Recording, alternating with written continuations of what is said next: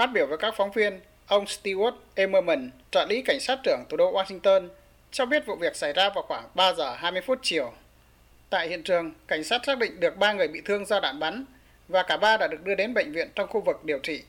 Hai trong ba nạn nhân là người lớn, cùng một trẻ vị thành niên và tất cả hiện trong tình trạng ổn định. Ông Emmerman cho biết thêm. Các đơn vị của chúng tôi hiện có mặt ở khu vực giao nhau giữa đại lộ Connecticut và phố Van Ness và đang tiến hành truy tìm một nghi phạm hoặc các đối tượng tình nghi. Điều đó vẫn còn phải được xác định vì cuộc điều tra của chúng tôi đang tiếp tục. Chúng tôi yêu cầu công chúng tránh xa khu vực này khi cảnh sát tiếp tục tìm kiếm nghi phạm và tiếp tục điều tra.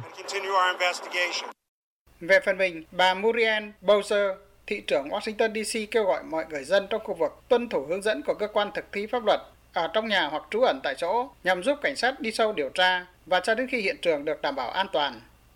Gần hiện trường vụ xả súng có đại sứ quán một số nước, trường luật thuộc Đại học Howard, Đại học thủ đô Washington cùng các khu dân cư, trong đó có tòa nhà của một số cơ quan đại diện Việt Nam ở.